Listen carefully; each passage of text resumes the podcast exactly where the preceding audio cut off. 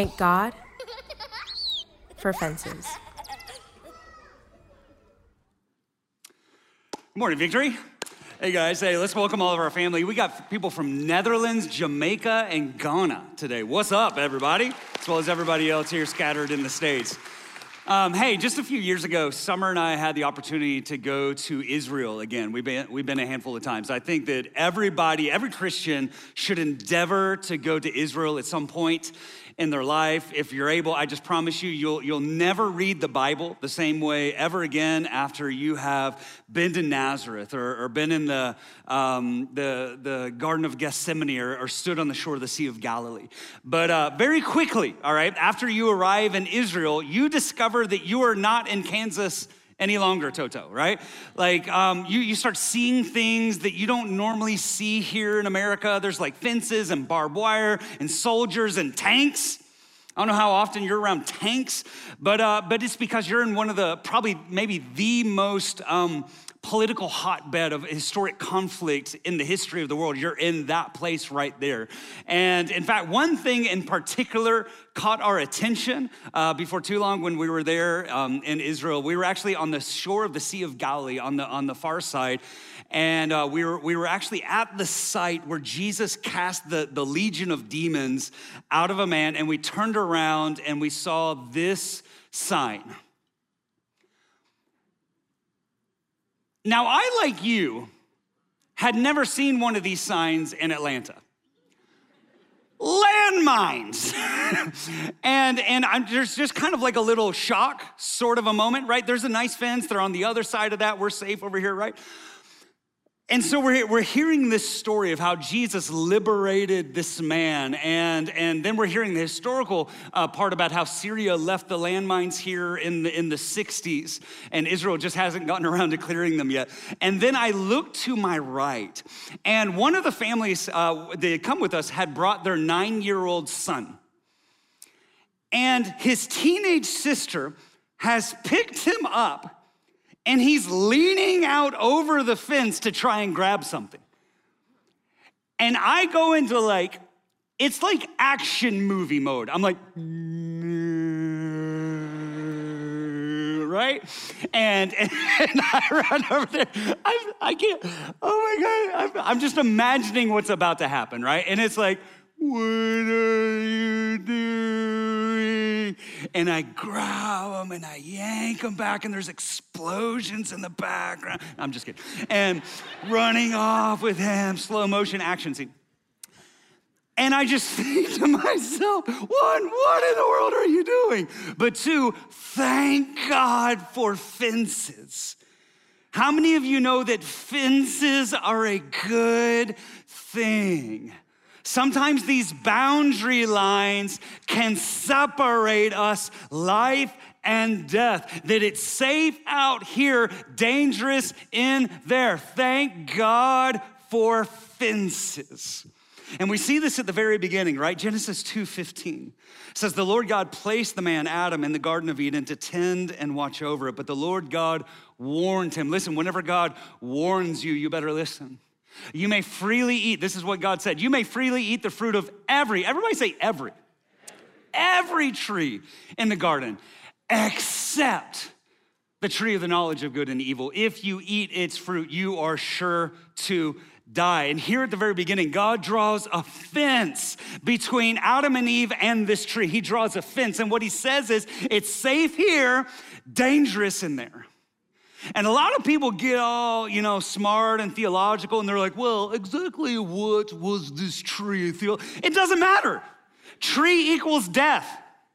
God said, don't touch it or you're going to die. Don't eat it, don't get involved in it, don't cross this fence. Now, here's the thing boundaries weren't very popular back then either right? And so the, the enemy knows that. The enemy knows that people just, it's in our heart not to like boundaries. So he elbows his way into the conversation. And he's like, hey, Eve, come on. It's, it's a tree. What's it gonna do to you? Come on, can we just, come on, Eve, can we acknowledge that this is dumb? This is dumb, right? Like, why would God say you can't do that? In fact, did he really even say that? Is it really? Come on, it's just fruit. God's holding out on you. And I want us to notice this. This is actually one of the first lessons we learn in the entire Bible is that the only way Satan could convince Eve to sin was getting her to believe that God's fence wasn't good for her. He told her that God was holding out on her, that God's fence wasn't life giving. God's fence wasn't good for her, but obviously it was a lie. There was a minefield in there, and the rest is history. And here's what we have to arrive at this is what's gonna set us up that even when we don't understand why, we have to trust that the fences that God puts in place are there because He loves us, because He cares for us, and because what's on the other side of that fence is a minefield that will destroy us. And last week, okay, last week we talked about how whenever there are things that are holy, fences are already are always involved, right? Because God puts fences in between things that are holy and things that aren't holy to separate those two things. In fact, that's pretty much the definition of holy. Holy here in Hebrew is kadosh, which means to be set apart for a special purpose. Being holy is not about going to Catholic school. Being holy is not about being a Puritan. Being holy is about being set apart for a special purpose. And so, as we're tracking through the Bible, right, the first thing that we arrive at that's holy is what we talked about last week is time. But in fact, it's not just any sort of time. What God does, He actually takes time of these seven days and He draws a fence between the six days and the, and, the, and the seventh day. He draws a fence right there. And He says that this time is good, but this time is holy. Why? Because it's set apart from the rest of the time. And so God takes a day and also a mindset and he calls it the Sabbath, which is rest. And so he draws a fence there. And as we're continuing on in the scripture, the first thing that we find is holy is, is, is time. The second thing that we find is holy is you. Is you and I. Leviticus 19. I know you haven't read Leviticus probably since your Bible reading plan when you stalled out at Leviticus. Leviticus, Genesis, Exodus, cruising along. Leviticus is like, what just happened? Here's what he says The Lord said to Moses, Speak to the entire assembly of Israel and say to them, Be holy, because I, the Lord your God, am holy. God says, Be holy because I am holy. God is the one and only holy God. He is set apart from everything else. He is different. He is unique. He is other than. He is pre existent. Come on, that God existed trillions of eons without end before anything even began. He is infinite. He is unchanging. He is unique. His value is supreme. His character is impeachable. He is infinite love and infinite justice and infinite righteousness. He hates evil. He is a consuming fire. God comes against everything that is wicked to burn it up because in Him is only perfection. In Him is only light. There is no shifting shadow. There is no turning in God. God is true and righteous and holy and just in all of His ways, yet He looks on us with mercy and grace so much that he would pursue lost, wretched, dying, dust sinners like us to save us through the mercy and the grace of the blood of his son, Jesus Christ. And even right now, the angels are encircling his throne. They always were, they are, they always will be. And they're shouting out, Holy, holy, holy is the Lord God Almighty who was and is and is to come. They're saying, God, you are set apart. You are different. You're not like all the little g gods, like all the other nations worship. You're not made of wood. You're not made of stone. You're bigger than my emotions. You're bigger than political leaders. You sit alone, enthroned above it all. And this God looks at us six times in Leviticus and he says, Be holy as I am holy. Be holy as I am holy. And in fact, if you need the cliff notes, why does Leviticus matter? Here's why Leviticus matters because the entire book is God telling the Hebrew people, be holy. be different, be set apart, be unique. In fact, I'm gonna tell you all the ways that you need to be different. That's what Leviticus is. Here's all the ways that you need to be different from the nations around you. Because I wanna reveal myself to the nations through you. So you can't be like them, you have to be different. You have to come out and be separate. You can't worship the same gods, do the same sins, be in the same mess. You have to be different. All these nations practice magic. Magic had sexual immorality, sacrificed their children.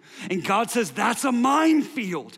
Don't get in that. That's a way of death. I want to rescue you from that. And so I put a fence between you and all that mess. Come out and be separate. Be different like I am different.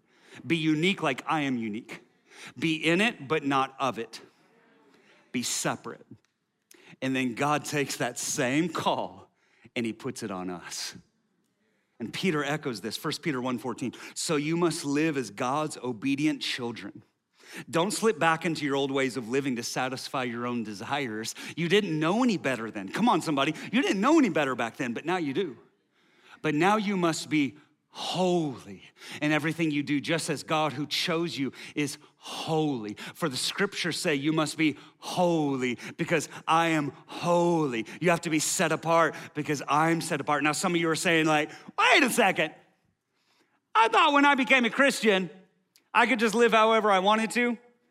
And you know, the whole the whole Jesus thing would forgive me and I'm just fine. I'm sorry, whoever led you in that prayer lied to you. Here, here, here, let, me, let me find the best way I know how. Here's the, here's the best way of putting this Hebrews 10 14. For by one sacrifice, the sacrifice of Jesus Christ, God has made perfect forever those who are being made holy. Oh, that's such good news. Come on, somebody. Can we get our minds around this? That because of the blood of Jesus, in God's eyes, you are perfect forever. Come on, you are saved by grace through faith alone. It's not by works, or else we could brag about it. We did not earn our salvation. When we say yes to Christ, there is a DNA transfer that happens. I get the blood of Jesus in my spiritual veins. That when God looks at me, he sees me as though I have the righteousness of Christ, that my sins have been as separated as far from me as the east is from the west, that God has forgotten my sins and remembers them no more. So I have been made perfect forever, but you know you ain't righteous. Come on. You know, you, you look at your life, you look at your thoughts, you look at your, the, what you do with your hands and your feet, and so you've been made perfect. You are seated with Christ in heavenly, heavenly places. You've been made perfect, but you're being made holy. You're being made holy. Every day, God's working on you a little bit more. Come on, it's, it's like if, if Michelangelo had that, that block of marble in his living room. Every time he walks by and chisels a little bit more. He has this vision of what he wants to create. God, when he sees you, has this vision of what he's creating, of who he's making you. He's working on you a little bit more, making you a little bit more like Jesus every single day, a little bit more like this, a little bit more like that. You aren't conforming any longer to the pattern of this world. Come on, he's changing the way you think about money. He's changing the way you think about sexuality. Come on, somebody, he's changing the way that you think about politics.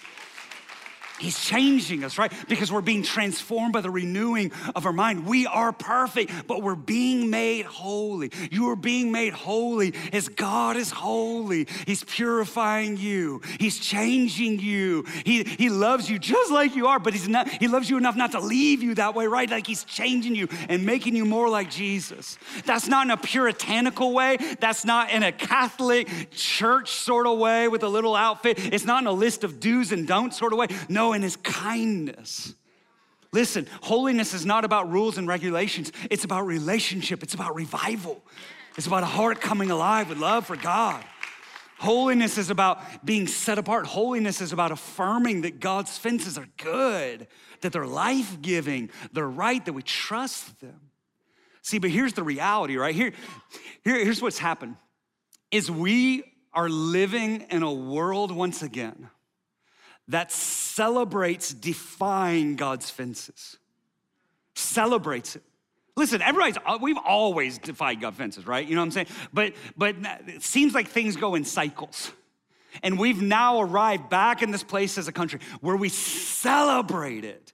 We celebrate defying God's fences, saying, God, I, I know God says, hey, that's off limits. Not only am I gonna step over it, hey, everybody celebrate it.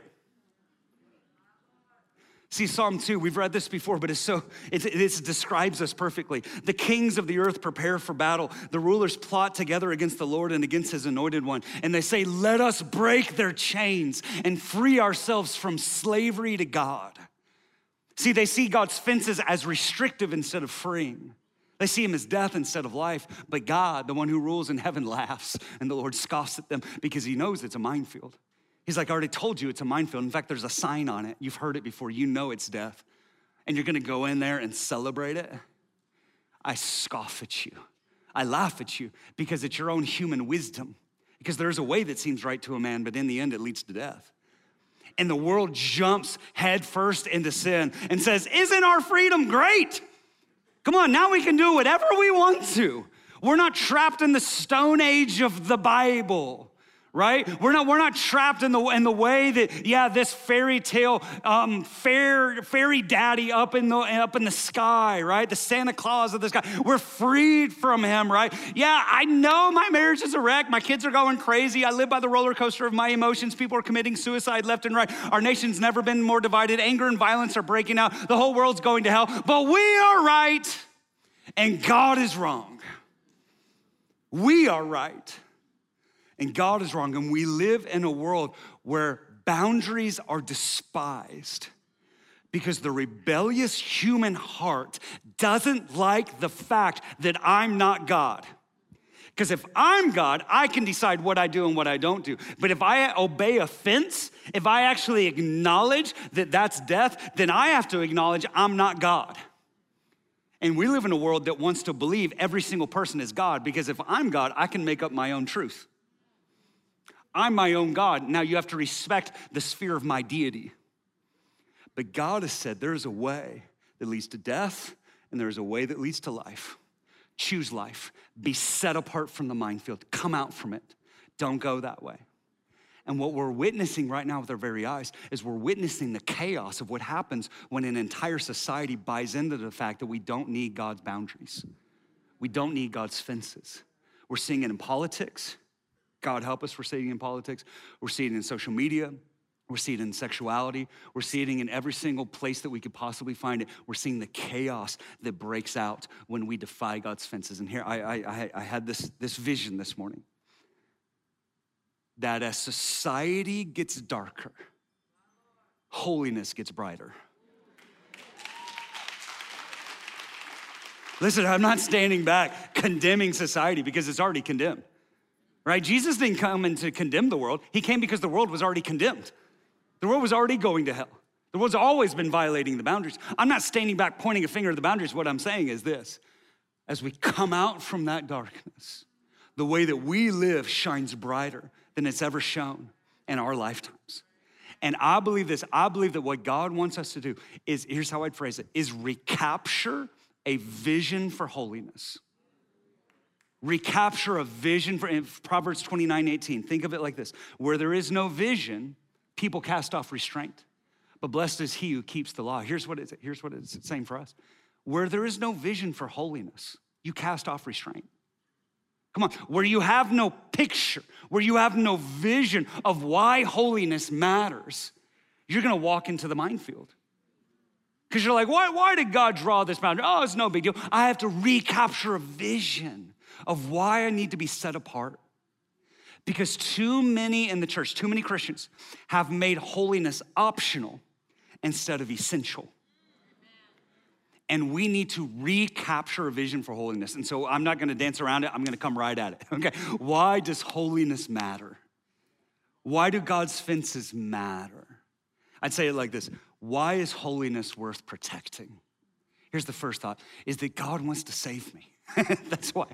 God wants to save me from the snowball of sin. God wants to save me. God has already saved us through Christ Jesus, but God wants to save us from the minefield. God wants to save me from the mess. The reason why God draws such dramatic fences uh, uh, uh and tells us to be separate from the minefield is because sin's appetite is never quenched. Sin never gets full. Sin always wants more. Once you begin down that trail, it gains momentum. Sin snowballs. In fact, Romans 6:19, here this is a scripture that comes to my mind very often, very often. Just as you used to offer yourselves as slaves to impurity and to ever increasing wickedness, so now offer yourselves as slaves to righteousness leading to holiness. And what, what Paul is saying right here is whatever path you're on, it will gain momentum. Okay? If you're on the path of righteousness, it will lead towards holiness. If you're on the path of impurity, it will lead to ever increasing the spiral, the toilet bowl of wickedness. It keeps descending, it keeps getting darker, it keeps getting deeper, it keeps getting worse, right? Because look, look at what happened after the fall in the Garden of Eden right? You know, the, fir- the, this first sin is a defile of God. I'm going to do whatever I want to do. The second sin is the firstborn kills the secondborn. Sexual impurity breaks out. The whole world is lost. God has to wipe it away and start again. And then sin just reboots. Why? Because sin snowballs. It's impurity leading to ever increasing wickedness. Listen, but, but we know that, right? We've experienced it. Whenever sin began, it was small. Come on, we know sin is sin, but whenever sin began in our lives, it was small.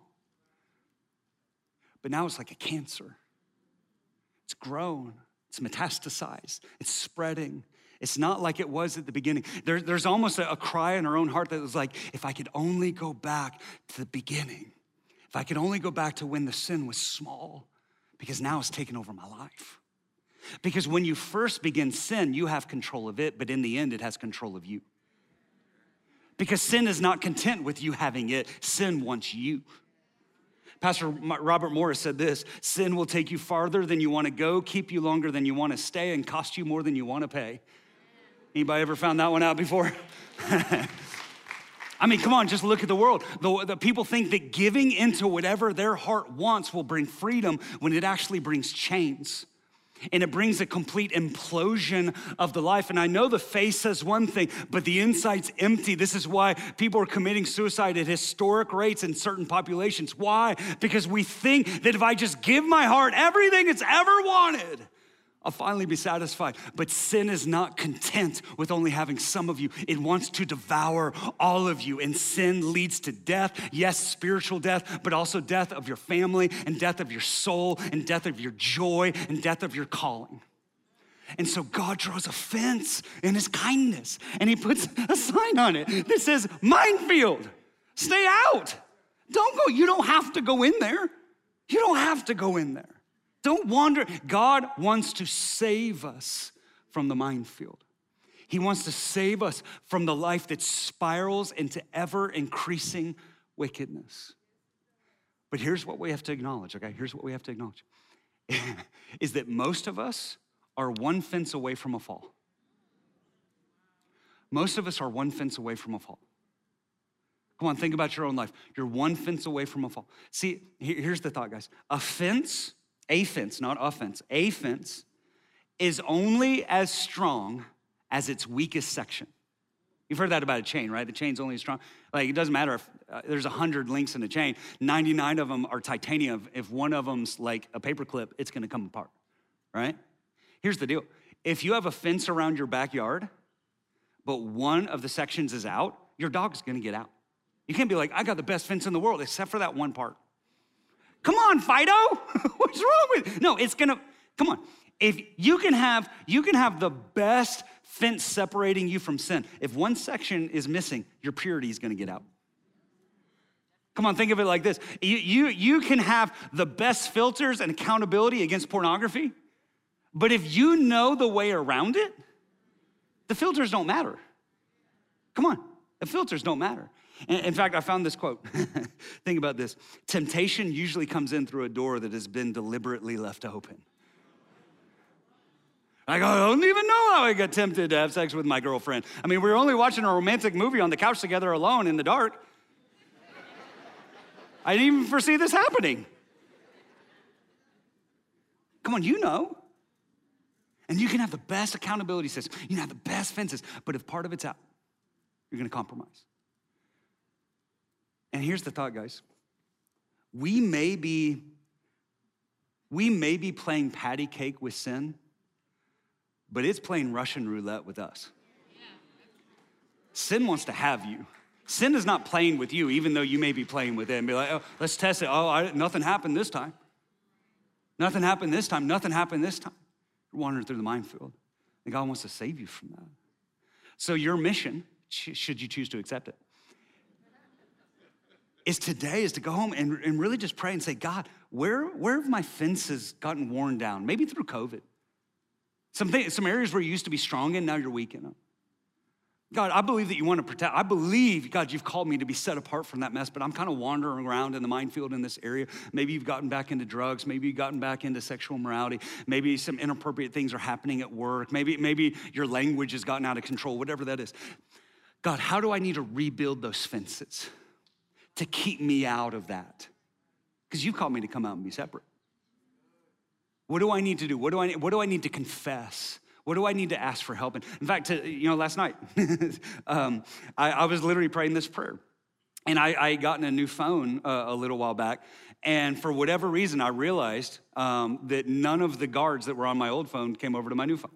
Like last night, because I was literally, I was, I was walking in to ask Summer to do something on and I'm like, what? And so we set it all back up because listen, it's not because I'm actively violating it, because I know this. If I have a fence and there, there's, there's a gap in that fence, the enemy's gonna wait until I'm tired worn out, spiritually burned out, whatever that is. And then that fence is, is like this, it's gonna look like this big. And I'm just gonna, I'm, I wanna close up every place where the enemy is tempting me to walk into the minefield. And I wanna come out and I wanna be separate. And God wants to save me from that mess. So, why is holiness worth protecting? Because God wants to save me. Here's the second thing God wants to love me. God wants to love me. The story of the Bible, from beginning to end, Genesis to Revelation, is about God's pursuit of humanity. You know, and the cry of the Father's heart is that we would be with Him, that we would love Him. And I don't know about you, family, but I want to have a fiery love for God. I do. There is nothing, God's love is better than life. Come on, come on. God's love is worth it all.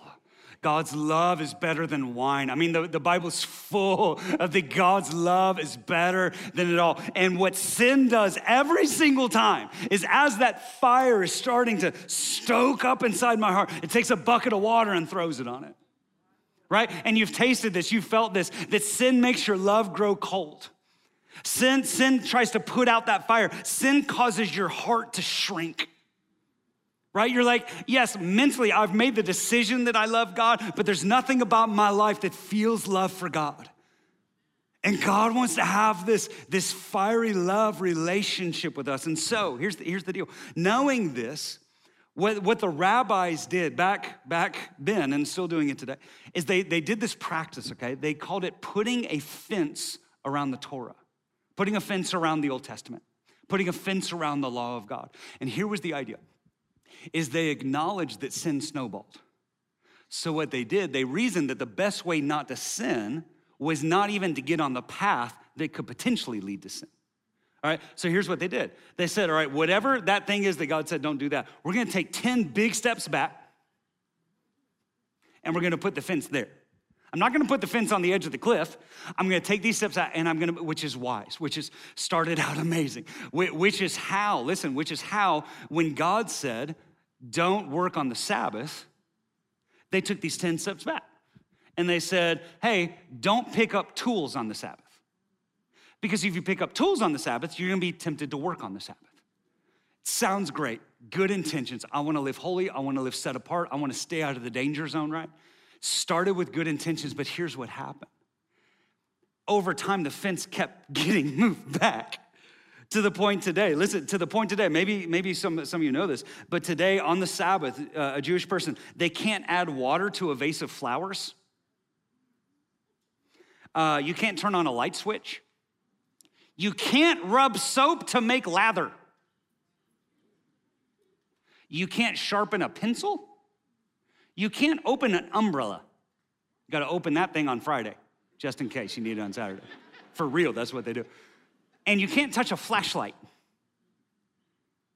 Why? Because all these things require energy. And so energy requires this, which means it's work. And so we're gonna keep backing up. And what began, listen, what began as a pure hearted pursuit of holiness became a legalistic fence guarding party, right? We gotta guard the fences. We got to make sure the people don't sin. We got to guard it. And what happened is the Pharisees kept pushing the fence back. Another 10 steps, we're going to draw a fence there. Another 10 steps, we're going to draw a fence there. Another, and what, and what happened is eventually the people are like getting choked because, because the fences didn't bring freedom, they brought fear.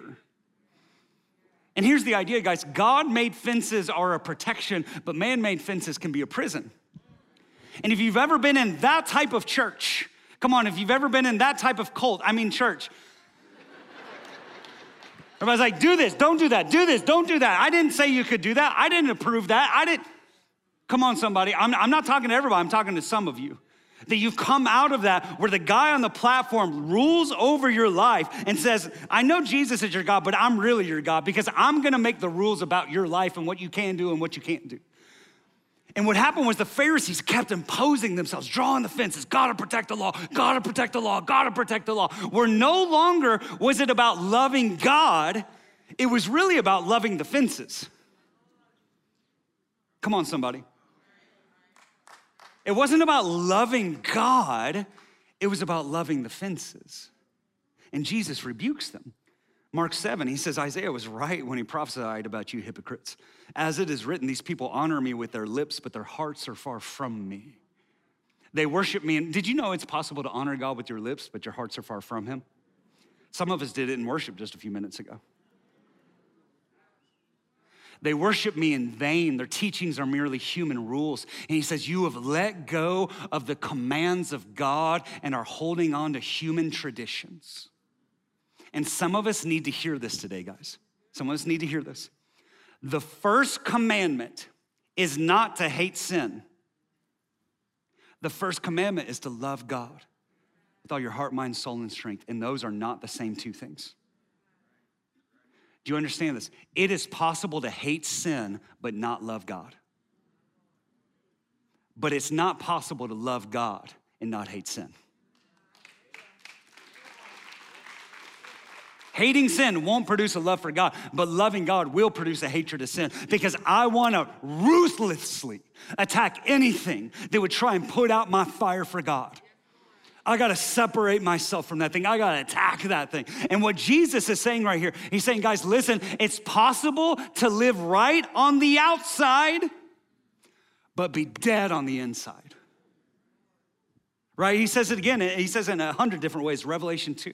He writes to a church and he says this I know your works, I know your labor, your patience, and that you cannot bear those who are evil. Listen, you've come out and you're separate, and you have tested those who say they're apostles and are not, and have found them liars. You've persevered, you have patience, you've labored for my namesake, and you haven't become weary. Nevertheless, I have this against you that you have left your first love.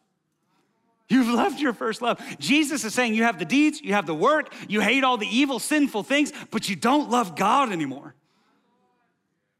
And listen, God is crying out to us today. He's saying we have to recapture that fiery love for God.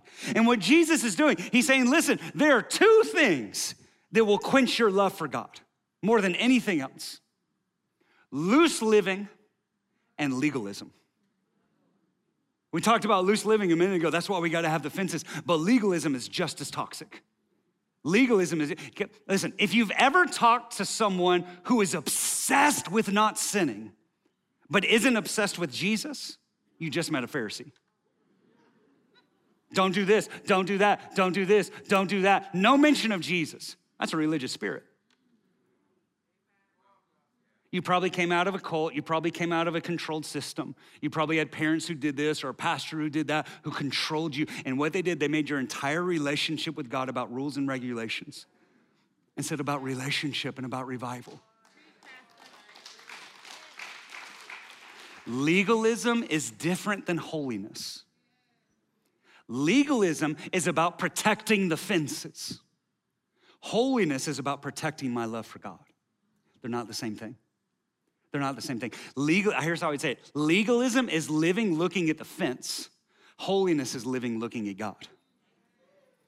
Come on, somebody. Legalism is living looking at the fence. I got to protect the fence. Is the fence okay? Am I not going to sin? I don't know because that's I, I don't know where the mine is, but it's somewhere over there. I got to make sure I'm there. In fact, I should just take another. In fact, no, no I probably I, it's somewhere over there. I don't know. I just and we're living constantly looking at the fence, trying not to sin. But legalism is looking at the fence. Holiness is living looking at God and saying, God, I, don't even want to get messed with. Why is my whole life going to be about not sinning?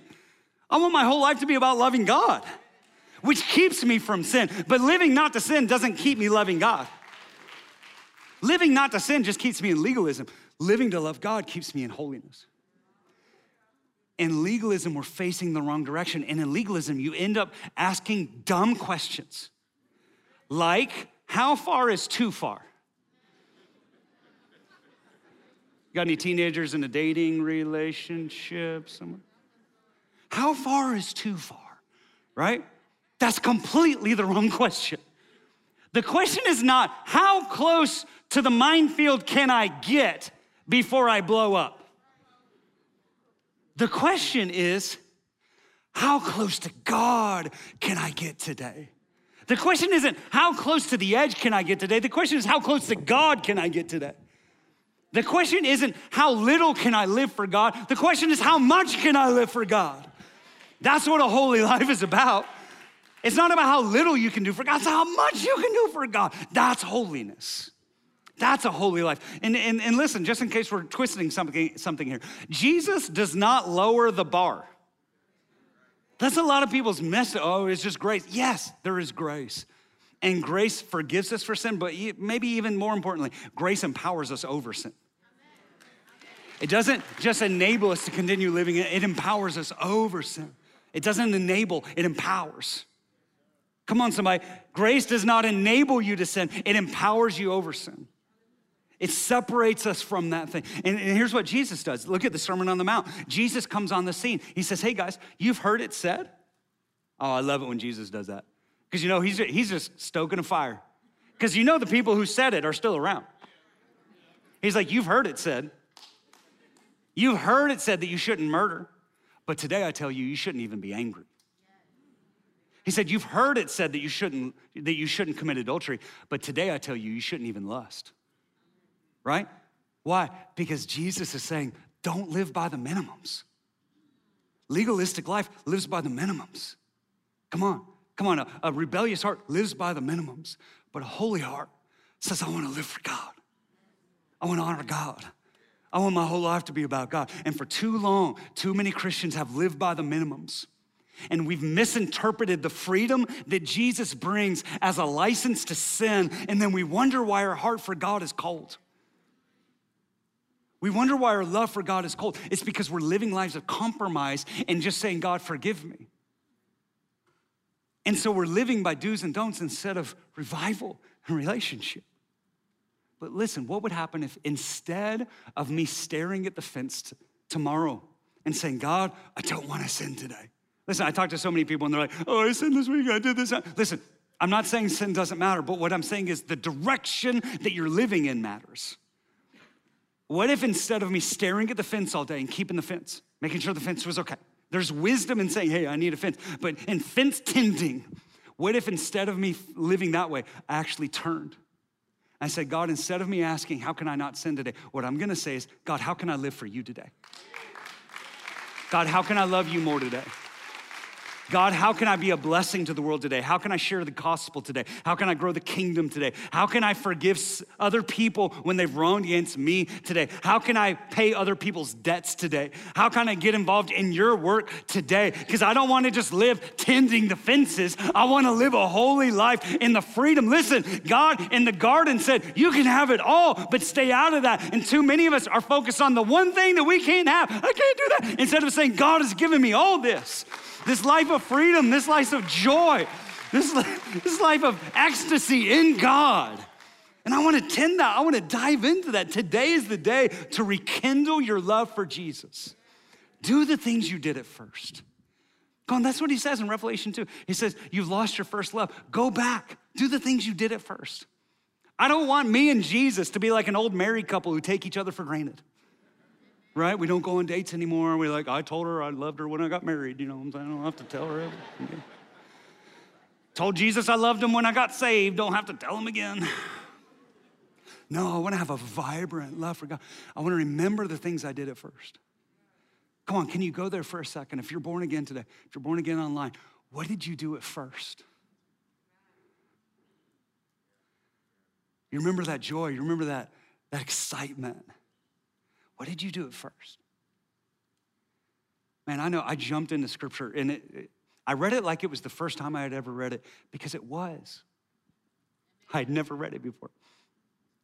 And so everything I'm reading, it's, it's, it's fresh bread to me. It's alive. I know one of the first things I, as I start pushing away from sin because I'm like, I'm, I'm experimenting. I'm finding out every time I sin, like, I don't, oh, this thing feels like a zombie on the inside of me. So I don't want that. I didn't know all the fences and everything, but I said, just said, God, whatever it is, I want to push away from that. And so God started revealing to me I had a huge anger problem. And He started connecting it back to the music that I listened to. And so, you know what I did? One of the first things that I did in college, I had, at that time, we all listened to CDs. God bless the Lord. I had a CD breaking party. That's what I did. It wasn't enough to throw them away. I wasn't gonna sell them. Come on, somebody. You don't sell your sin to make money off of it. I have this uh, collection of exotic, erotic movies. I'm gonna sell those because I don't want them in my life anymore.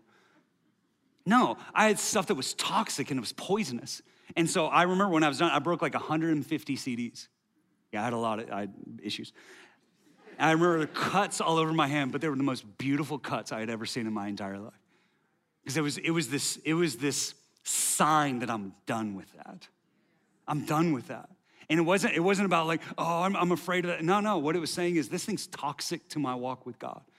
And every time I leave a session of music, I don't feel closer to God. In fact, I feel much further away from it. And I don't even just feel further away from Him, I feel angry. I, feel different than how God wants me. I, I, I started pursuing sexual purity, and it was an uphill struggle. I started pursuing that. Um, um, when I got baptized in the Holy Ghost, started praying in tongues. So I, got, I, got, I want to do anything that's God. I started telling other people about Jesus. I exchanged that old music for new music. I sat in my room, and especially back then, Christian music was so bad. I was like, oh God, I'm gonna do it. I'm gonna do it. I just sat in his presence. I'm like, all right. Sometimes I had to turn it off. So is that bad? But I remember those early days, I would just sit in God's presence, I would laugh. There was just so much joy. What did you do at first? Do those things again. Recapture fiery love for Jesus. Matthew 5 8, the pure in heart will see God. Hebrews 12 14, without holiness, no one will see the Lord. It's the greatest joy of life is knowing God, is loving God and being loved by God. And I want to ruthlessly attack anything that would ever stand in the way of that. Try and throw water on that. So, why does holiness matter? Why does it matter? Because God wants to save me, God wants to love me. Last thing is this God wants to send me. God wants to send me. See, guys, the reason why we get into sin and stay in sin as, as, as Christians is because we lose vision for why God put us on this earth to begin with. And we just kind of sink into life with everybody else and we don't realize, we don't remember, we don't put before us that God has put a fence between life and death and said, I urge you to choose life and come out from them and be separate. But here's the deal here's what we have to remember I'm not just called to come out and be separate. Y'all remember what the definition of kadosh is? Y'all remember? It's set apart what? For a special purpose. Listen, I'm not just set apart for the sake of being set apart. God doesn't just take me, put me on a shelf, and is like, there you are. No, I'm set apart for a special purpose. I'm set apart from the world to God for a special purpose. 2 Timothy 2. In a large house, there are articles not only of gold and silver, but also of wood and clay. And the question is this which one do you want to be? Some are for special purposes, and some are for common use. Come on, somebody. In, in a large house, there are articles not only of gold and silver, for special purposes, but also wood and clay for common use. Those who cleanse themselves from the latter, from being, from being wood and clay of common use, will be instruments for special purposes, made holy, useful to the master, and prepared to do any good work. Do you want to be useful for the master, prepared to do any good work? If so, you have to stop spending your life on common uses. You got to come out and be separate. Come on, too many of us, we're lending our ears to common uses. We're lending our eyes to the same things that the world does. We're putting our hands to the same thing that the world does. See, guys, coming out from them and being separate to the Hebrew people, yes, that was actually a physical command. Come out from them and be separate. To us, it's a spiritual command. God today, listen, God is not calling you to, to, to leave the world and go join a convent in the desert. We're not gonna start Victory Convent, all right? That's not gonna happen. Where you just come and live here and we just have Christian utopia. That's not what we're going for. That's not what God's going for, okay? God is looking for people who are set apart for his special purposes that he can send to invade the world with the kingdom of God. But these have to be people who are not giving their lives to common uses, or else what sets you apart from everybody else? Come on, somebody. What sets us apart? If we're living for the blue check mark on Instagram, Come on, if we're living for the promotion, if we're living for the extra vacation house, if we're living for the next this and the next that and more of this, like everybody else is, why would God send us to those people? Because you're not any different. God says, stop giving your life to common uses.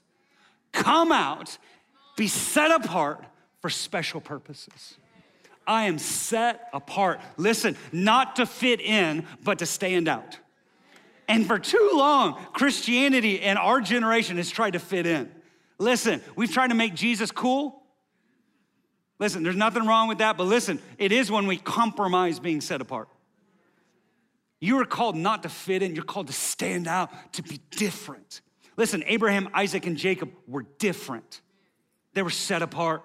Come on, David and Deborah and the prophets were different. You better believe Jesus was different. John the Baptist was different. The apostles were different. The disciples were different. Paul was different. Yes, he tried to be, be, become all things to all people, but never at the compromise of crossing the fence. He entered into people's world. He entered into people's lives. He tried to make the gospel relevant, but it was always the gospel was something different than where they were at. And he said, My life is set apart from a special purpose. I'm with you, but I'm not like you. Come on, I'm, I'm in it, but I'm not of it. And so, therefore, I can come into a dark place and I don't become dark. In fact, the light that I carry into the darkness makes the darkness light because I'm set apart for a special purpose. They're all fully engaged in the work of the kingdom in their generation. And God is calling us to do the same thing, to be in it, but not of it. I came across this quote a while back. God can do more through one person who is 100% dedicated to Him than through 100 who are only 90%. And God is, the scripture testifies to that. God is looking for people who would come out and be set apart for His special purposes. Listen, you don't have to have it all mapped out. You don't, but here's what I'm saying. Without a vision, people cast off restraint. So here's the question. What is a picture of you set on fire with love for Jesus, separated from sin, God emancipating his greatness in you, living in your gifts and your passions, your purpose? What does that picture look like? Come on, even just in your mind's eye, what does it look like to fulfill ultimately what God has called me to do with my life? I don't have to have the full picture, but I have to think forward. Why? Because sin never thinks long term, sin always says now. And so you have to have a vision that's bigger than the immediacy of sin, or else, like Esau, you will sell your whole future for a bowl of soup. God, what is a picture? Of me righteous, living holy, on fire for Jesus. Come on, involved in the work of the kingdom, laying hands on the sick and seeing them recover, preaching the gospel, casting out demons, seeing the kingdom of God come, the light invade the darkness. What does that look like? I gotta have a picture of that because when sin comes in with that bucket of water, I gotta say, no, man, I'm not going into that minefield. And I'm not even gonna live looking at that minefield, I'm gonna live looking at God. Sin wants to come in and ruin it all, but God has called us to be holy. God has called us to be holy. Here's the last scripture, 1 Peter 2 9. But you are a chosen generation, a royal priesthood, a holy nation, his own special people, that you may proclaim the praises of him who called you out of darkness into his marvelous light. Come on, somebody. I know what the world wants to say about you. I know where the enemy wants to take you. But listen, you are a chosen people. You are made for a special purpose. You are a holy nation. You are a royal priesthood. You are not like everybody else. When you say yes to Christ, God separates you from that mess and actually says, Now, I've not only saved you, but I'm carving you apart for special purposes to send you back in to the mess that you came from to save others. Now you get to carry the light into the darkness. Don't be like the darkness, be set apart from it. You're a special people. You're holy, you're chosen, you're righteous, you're pure. And God has made you perfect forever, and now He's making you holy. He's making you holy.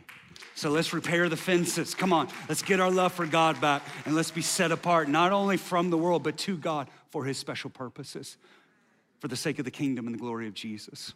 Amen. Amen. Amen. Amen. Hey guys, here's, here's what we're gonna do. We're gonna press into this moment right now. And for the first time in over a year, we're gonna take communion together. So if you're down at the end of an aisle, you see the white bucket there, um, grab the one that has the communion elements in it. And once you pass that down, don't come out. And here's what I'd say if, if today, if you're a follower of Christ, or you say today, I want to become one, I'm gonna make that very clear. If you say today, I'm a follower of Christ, or today I want to become one, I want to invite you to partake in communion with us.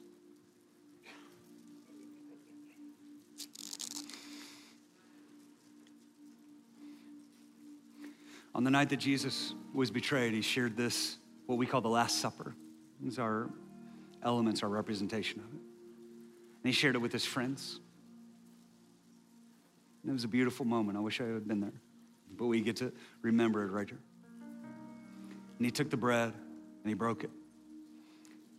He said, This is my body broken for you.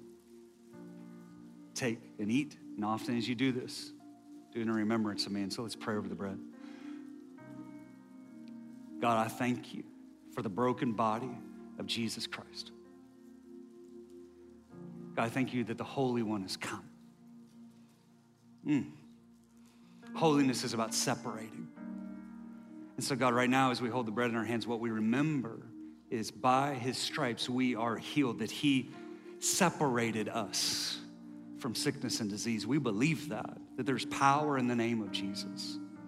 And so, right now, God, we speak that healing power, God, against cancer, against depression, against any ailment in the body, the mind, the heart, the bones, or the blood we say, Be healed in Jesus' name. And it's because of the price that was paid in his body. And so let's take, eat, and do it in remembrance of him.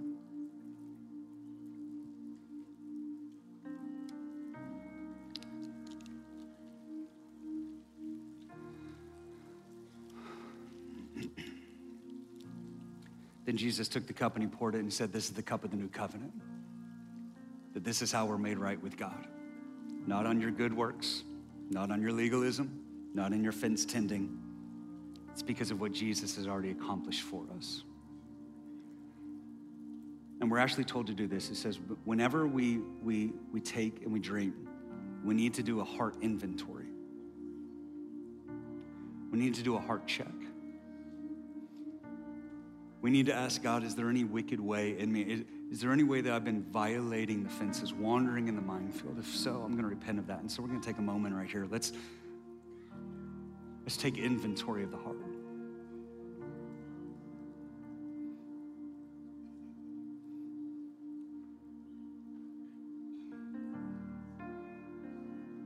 God, you're calling us out. You're calling us to be separate. God, I pray even right now over cold hearts. God, that you would rekindle our love for Jesus. Set us on fire once again. God, for, for those of us who are who are stepping into faith in Christ, God, you're calling us to come out from the darkness and be separate. And there are hearts that are responding to that. So I want to honor this moment. This is a holy moment. It's a sacred moment. It's a set apart moment as God is calling you to be set apart.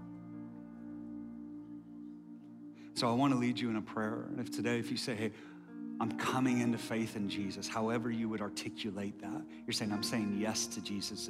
I want, I want to lead you in a prayer. And it goes like this repeat after me with your own lips. Say, Jesus, today I put my faith in you and not in myself. You are God. I am not. You are holy, and you're calling me to be holy. So today I respond and I leave the darkness. I repent of my sin and I come into the light to go your way, not just for a Sunday, but for the rest of my life. You are my Lord, my Savior, my King forevermore. Thank you for the blood that you spilt for the forgiveness of my sins. And I take this cup and I do it in remembrance of you. In Jesus' name.